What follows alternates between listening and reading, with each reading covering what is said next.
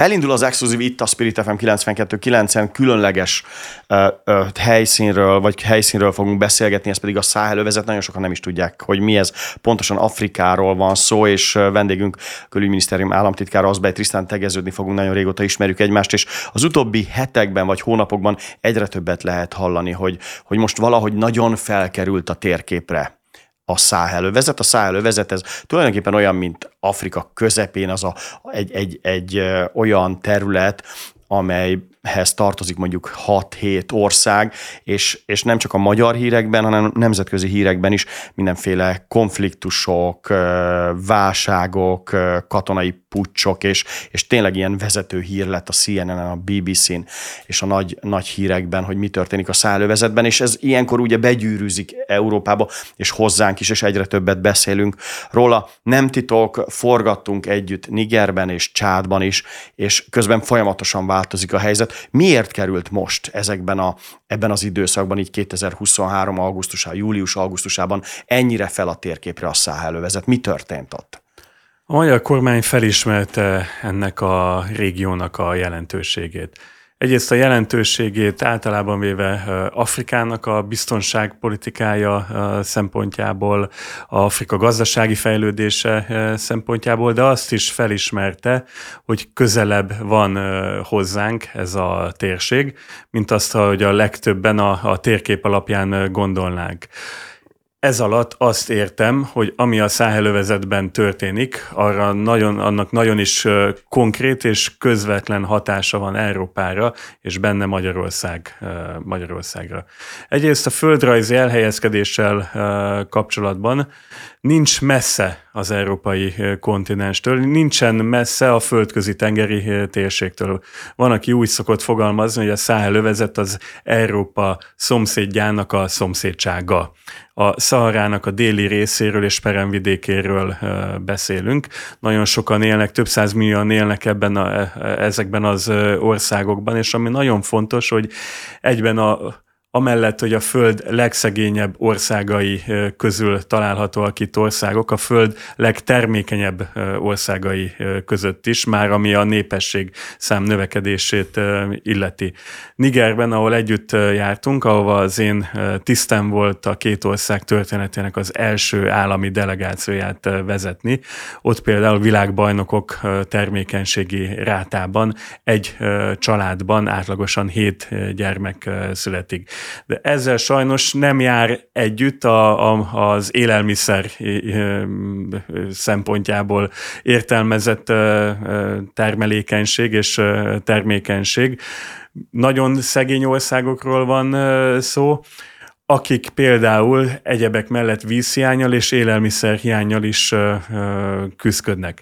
Tehát ezek a tények, az, hogy közel van Európához, az, hogy egy népesség robbanás előtt, vagy annak a közepén tartó régióról van szó, amelyik nagyon szegény és humanitárius válsághelyzetekkel terhelt.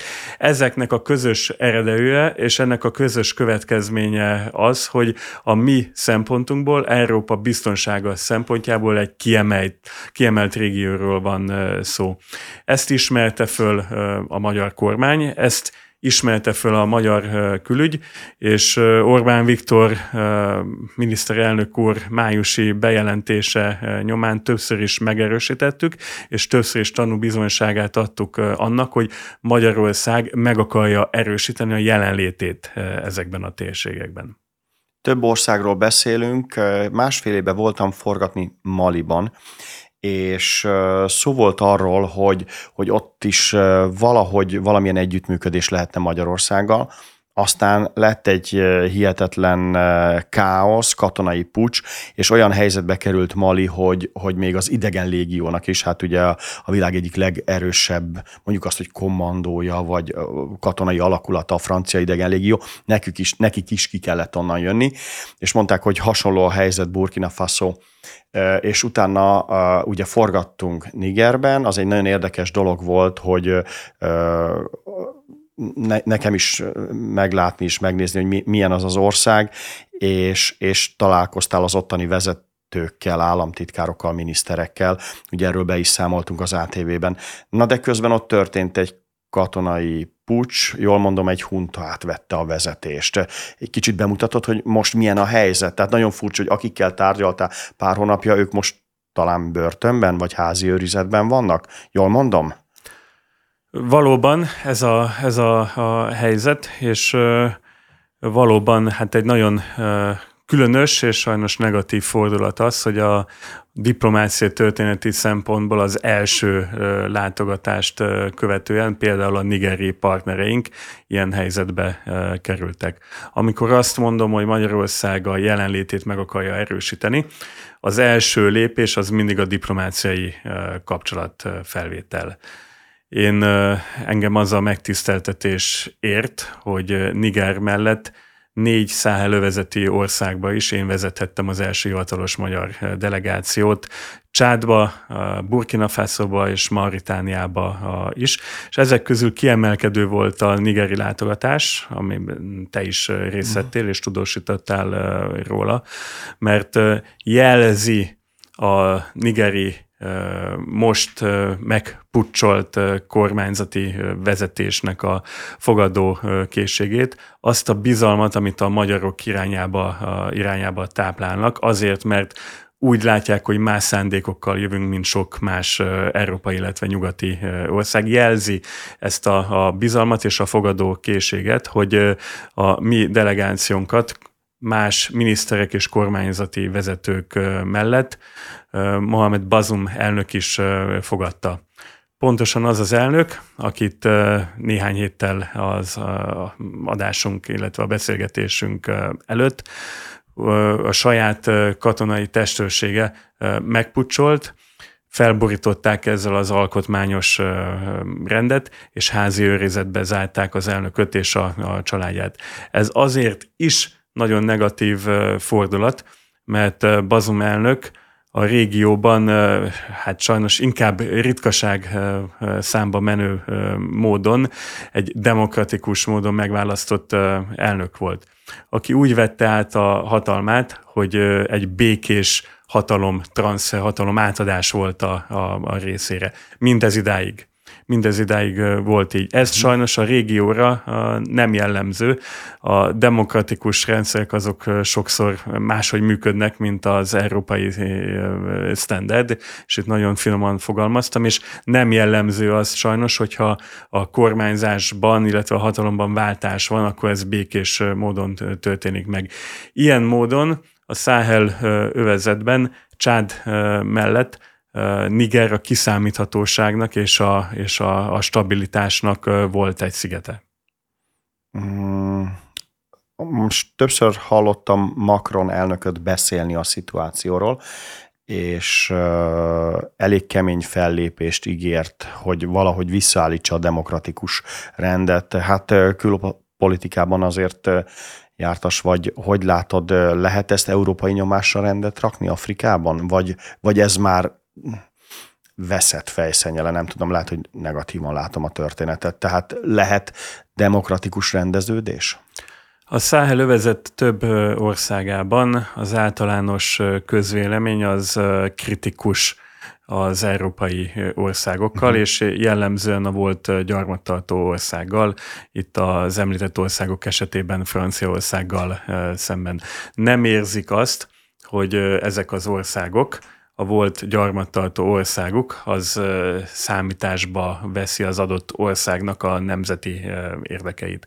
És egy ilyen kritikus közhangulat az, aminek a következménye volt például Maliban az, hogy a francia jelenlévő biztonsági erőket, meg általában véve a francia diplomáciát, azt elutasították, kiutasították az országból, és most, amikor a nigeri tudósításokat látjuk, azt látjuk, hogy nagyon sok tüntetésnek, nagyon sok hangnak is ilyen kritikai megnyilvánulásai vannak ugyanebbe az irányba. Ez megnehezíti Franciaországnak és Európa nyugati részének azt a lehetőségét, hogy itt olyan módon avatkozzanak be, egyébként nagyon helyes módon, és Magyarország által is támogatott irányba, tehát a demokratikus és az alkotmányos visszarendeződésnek az irányába, hogy az adott országban a népesség a közvélemény körében elfogadott legyen.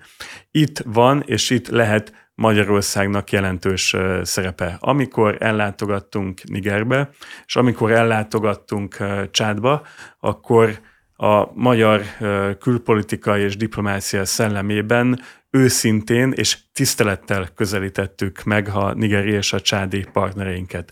Elmondtuk azt, hogy Magyarország sose volt egy nagyhatalom afrikai kontinensen, Magyarország sosem volt gyarmat tartó. A mi érdekeink nem egy világ nagyhatalomnak az érdekei, nekünk egy érdekünk van, Magyarországnak, a magyar embereknek egy érdeke van, hogy ezekben az országokban stabilitás és béke legyen. Egyrészt a humanitárius szempontból, mert látjuk, hogy mi történt azokban a száhel-övezeti országokban, ahol megszűnt a stabilitás és fegyveres konfliktusokba torkollott a helyzet. Tehát egyrészt az emberbaráti, a szolidaritási szempontból, de azért is, mert tudjuk, hogy egy migrációs áteresztő, tranzit és egy migrációs forrásrégióról van szó. Tudjuk azt, hogyha a száhel-övezetnek a két utolsó bástyája, stabil bástyája, Niger és Csád az megszűnik stabil bástyának lenni, ne adj Isten olyan bukott állammá, vagy kvázi közel bukott állammá válik, mint a szomszédos Burkina Faso, annak a következménye nagy arányú tömeges migrációnak a megsokszorozása lehetne Európa irányába. 100 milliós tömegről beszélhetünk, és ebben az esetben nincs az a határőrizet, nincs az a határvédelem, ami egy 100 milliós tömeget meg tud állítani Európa irányába, és ennek katasztrofális következményei lehetnek az Európai Unióra nézve, és benne Magyarországra nézve is. Amikor készültem erre az interjúra, tegnap este láttam egy videót, vagy délután, ami arról szólt, hogy több tízezren Nigerben belső menekültként már kénytelenek voltak elmenekülni, vagy helyet változtatni, mert a bizonytalan helyzet miatt, sőt, felvetette a riport, egy nemzetközi riport, hogy a Wagner csoport is megjelent, és hát tovább szítja a káoszt, vagy a teljes bizonytalanságot ebben az országban, ebben a közép-afrikai országban. Ez is azt mutathatja, hogy egyelőre a belső menekültek még ott maradnak, mert ragaszkodnak a földjükhöz, vagy például ezek a jelek, hogy például a Wagner csoportot emlegetik, az még jobban felerősítheti azt, hogy Európa irányába indulnak el ezek az emberek? Hogyha azt látják, hogy a saját országukban nem tudnak biztonságban megélni? Ez egy eldöntendő kérdés, de inkább azt kérem, hogy fejtsd ki. Már a nigeri katonai puccs előtt is, amikor ott jártunk, láttuk, hogy milyen súlyos kihívásokkal küzd ez az ország. A túlnépesedés párosul az elsivatagosodással, a vízhiánnyal, az élelmiszer vészhelyzettel. Egy olyan országról beszélünk, ahol több millió ember éhezik, és szorul humanitárius segítségnyújtásra. Egy olyan országról beszélünk, ahol egy családban átlagosan 7 gyermek születik, de 5 millió gyermek súlyosan alultáplált. Egy ilyen országról beszélünk, amelyet több ország irányából támadnak terrorszervezetek. Mali, Burkina Faso, Nigéria és néha még a Csád-tó környéke irányából is rendszeresen csapnak át, portyáznak és tartják rettegésben a határmenti területeken élő népességet. Ennek az eredményeképpen, valamint az élelmiszer vészhelyzetnek az eredményeképpen valóban Nigerben nagyon sok a belső menekült, akiknek azokon a helyszíneken, ahova menekültek, ott is nehéz az ellátásokat megoldani. Miközben az ország egy folyamatos, gyakorlatilag háborúban honvédő háborúban vett részt az irreguláris terrorista szervezetek ellen, mint például a Boko Haram, mint például az Al-Qaeda, mint például az Iszlám Államnak az úgynevezett nyugat-afrikai provinciája. Tehát egy ilyen helyzetben, ahol legalább az bizakodása adott okot, hogy egy stabil és demokratikus kormányzás van. Egy ilyen helyzetben történt ez a katonai hatalom átvétel, nagy bizonytalanságot eredményezve. Olyan bizonytalanságot eredményezve, ami egyes elemzők szerint akár regionális háborúhoz is vezethet. Ne legyen így, de már több ország elkötelezte magát a puccsisták, vagy az illegálisan megdöntött, megpucsolt elnök irányába. Ugorjunk egyet nyugatra, Csádba. Amikor tudósítottam Csádból, alig pár hete, és megérkeztünk, akkor mindenféle anyagot és háttér dokumentumokat olvastam, az ENSZ-nek is rengeteg jelentése volt, és teljesen megdöbbentem, hogy bár egy nyugodt országról beszélünk, de jelen van az Al-Qaeda, jelen van a Boko Haram, Szudánból folyamatosan érkeznek a menekültek, Szudánból átlőnek nagyon sokszor, a Wagner csoport szintén jelen van Szudánban, amelyik néha átlő, tehát oda is úgy érkeztünk meg, hogy az sem egy nyugodt ország. De most ehhez képest, ha jól emlékszem, azért tudtál tárgyalni nyugodtan az ottani vezetőkkel is. Mennyivel másabb a helyzet? Tehát én egy kicsit megrökönyögtem, de azt láttam, hogy közben meg nyugodtan lehetett forgatni, te pedig nyugodtan tudtál tárgyalni Csádba. Milyen a helyzet Nigerhez képest összehasonlítva most Csádban? Sok minden hasonlót el tudnék mondani az országgal kapcsolatban, ami Nigerre is jellemző. Ez is a legszegényebb, Csád is a legszegényebb országok közé tartozik. Itt is szembe kell nézniük az élelmiszer válsággal, valamint azzal, hogy a gazdaságuk fejlődő pályán áll, de még kevésbé fejlett, nem tudja a lépést tartani a népességszám növekedéssel. Jellemzőek itt is etnikai konfliktusok, és szélsőségesek támadják ezt az országot. Csád területének található a Csád-tó medencének a nagyobbik része. Ez egy olyan terület, amelyik valaha még a Száhel-övezetnek, ennek a közép-afrikai régiónak az éléstára volt. A nagy és kiterjedt tórendszer nek a lehetővé tette azt, hogy ezen a környéken több mint 10 millió ember meg tudott élni, hiszen víz rendelkezésre állt. Itt is a válsággá szélesedésnek vagy mélyülésnek az egyik oka az elsivatagosodás, a vízhiány, a Csád-tó elveszítette a területének több mint 2/3 az elmúlt évtizedekben. Ez is éhezéshez, társadalmi feszültségekhez vezetett, ami táptalajt adott a szélsőséges mozgalmaknak a megjelenésének. Így például a Csád-tó környékén pusztít, sőt melegágyának tekinthetjük a Boko Haram nevezetű terrorszervezetnek. Ez a terrorszervezet egyrészt rettegésben tartja az itt élőket, másrészt pedig innen toboroz. Itt nagyon erős a jelenléte.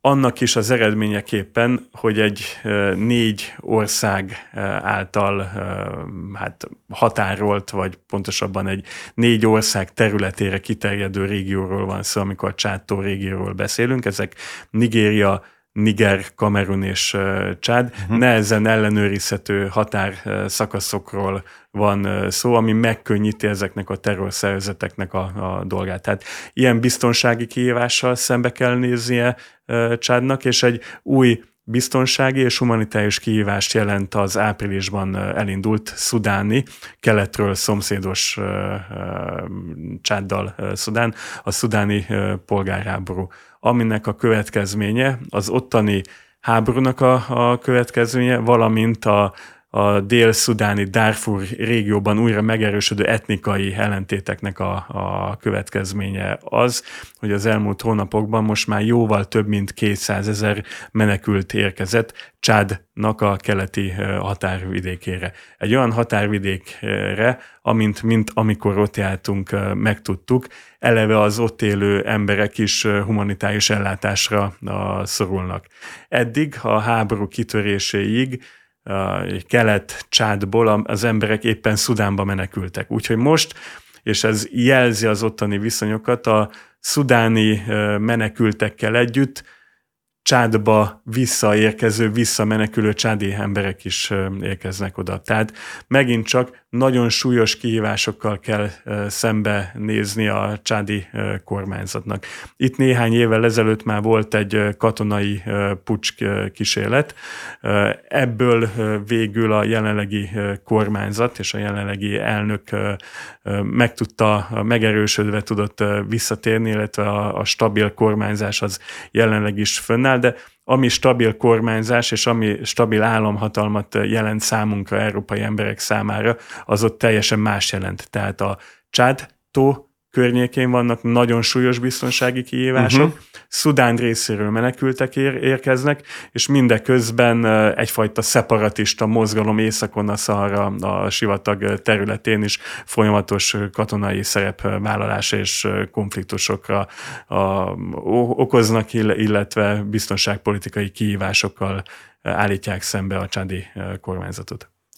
Hogyan tud segíteni a Hungary Helps? Mit tudtok odavinni? Mi az akut probléma, amire azt gondolt, hogy a következő hetekben, hónapokban vagy években terveztek, illetve ők pedig számíthatnak rátok? Azt láttam, hogy a menekültválság katasztrofális, együtt is forgattunk, aki nézte az ATV híradót, még mindig visszanézhető, vagy a világhíradóban is készítettem egy összeállítást. Valóban ez a terv, illetve inkább megerősítést kérek, hogy akkor a menekültek támogatása lehet egy megoldás, vagy segítség Magyarország részéről? Az első lépés a diplomáciai kapcsolatfelvétel volt, de valóban ezt nem önmagáért tettük, nem a diplomácia kedvéért lárpórára, hanem azért, mert Magyarország meg akarja erősíteni a jelenlétét ezekben az országokban, oly módon, hogy hozzájáruljunk ezeknek az országoknak a stabilitásához, az embereknek a jólétéhez, bár itt inkább az emberek túléléséről van szó, hogy enyhíteni tudjanak a humanitárius válságokon, hogy egy gazdasági fejlődési pályára álljanak ezek az országok, végső soron meg tudjanak maradni az ott élő emberek a szülőföldjükbe, és ne induljanak el Európa irányába a migrációs útvonalakon. És az első lépés az mindig az emberi életeknek a megóvása. Ezért Magyarország és a Hungary Helps program már elindította a humanitárius programjait mind Nigerben, mind Csádban. Csádban például a menekültek ellátását támogatjuk helyi szereplőkön keresztül. Egy következő lépés, és ez sem titok, hogy a gazdasági fejlesztés eszközeivel járulunk hozzá, tervezünk hozzájárulni ahhoz, hogy például az öntözés és az élelmiszeripar területén, a mezőgazdaság területén a megtartó ereje növekedjen ezeknek az országoknak. És az országok stabilitásához való legkonkrétabb hozzájárulás az, hogy Magyarország fölajánlotta a védelmi, biztonsági területen is az együttműködését. Niger esetében eljutottunk oda, hogy a magyar és a nigeri honvédelmi miniszter aláírtak a két ország között egy egyezményt erről. Ez sajnos most ennek az utóélete megszakadni látszik a katonai puccsnak a következményeképpen, de egyrészt abban bízunk, másrészt pedig a legmagasabb szinten, miniszteri elnöki szinten azt szorgalmazzuk más vezetőkkel, hogy a békés rendezés során Niger minél előbb visszatérjen az alkotmányos rendjéhez, és akkor reméljük, hogy ez a védelmi együttműködés is tovább tud folytatódni. Azzal kezdtem a műsort, hogy a Száheli-övezet az utóbbi hónapokban felkerült a térképre. Én azt gondolom, hogy ez így is fog maradni, és mindenképpen fogunk róla beszélni. Itt a rádióban, illetve az ATV-ben biztos, hogy készítünk róla tudósítást, ha rajta múlik, ismersz, én szeretnék kimenni utazni, és megnézni, hogy mi történik ezekben az országokban, hiszen valóban hatással van ránk. Én nagyon szépen köszönöm, hogy bemutattad és elmondtad, hogy miről is van szó, mit kell tudni a Száhel-övezetről, és milyen irányba megy el. Ez volt az exkluzív itt a Spirit FM 92.9, vendégünk a Külügyminisztérium államtitkára Azbej Trisztán volt. Nagyon szépen köszönöm, hogy eljöttél hozzánk, és hát várunk még ezzel kapcsolatban. Biztos, hogy lesznek fejlemények, és beszámolunk róla mind a tévében, mind pedig a rádióban. Köszönöm szépen még egyszer, hogy itt voltál. És köszönöm a lehetőséget.